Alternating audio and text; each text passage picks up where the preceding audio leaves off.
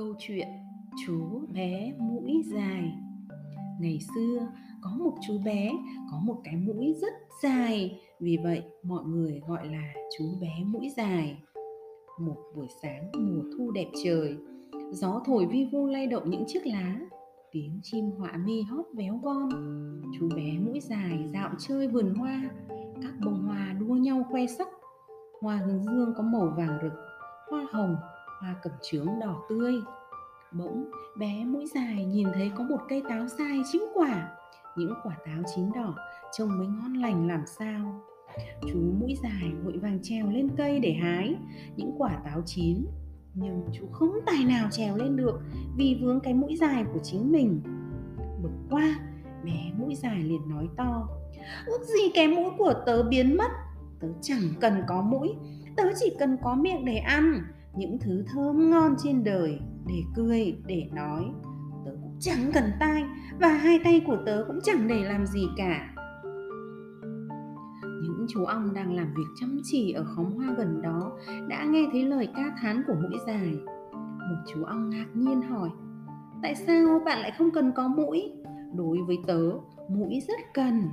Mũi giúp tớ thở nhờ có mũi mà tớ có thể ngửi và phân biệt được mùi vị và hương thơm khác nhau của hoa và quả đấy.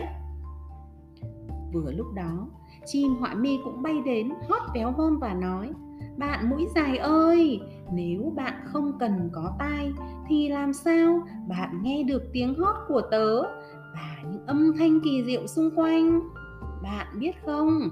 Nhờ có tai mà bạn nghe và phân biệt được mọi âm thanh đấy.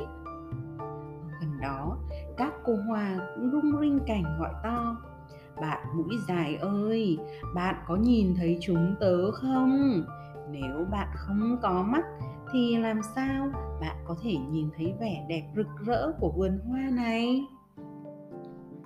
Bé mũi dài nghe xong, ngẫm nghĩ một lát rồi hốt hoảng đưa tay lên sờ đầu, sờ mặt, lên tai, mắt, mũi, miệng của mình. Chú bé hiểu ra, tất cả tai, mũi, mắt, miệng, lưỡi đều cần thiết cho mình và không thể thiếu được. Chú thầm nghĩ, nếu không có các bộ phận này thì cơ thể mình sẽ như thế nào nhỉ? Thật là đáng sợ từ đó, chú bé luôn nghe lời người lớn, giữ gìn vệ sinh cơ thể sạch sẽ, gìn giữ đôi mắt, cái mũi của mình và không bao giờ có ý định vứt chúng đi nữa. Câu chuyện, chú bé mũi dài đến đây là hết rồi. Hẹn gặp lại các bạn trong những câu chuyện tiếp theo nhé.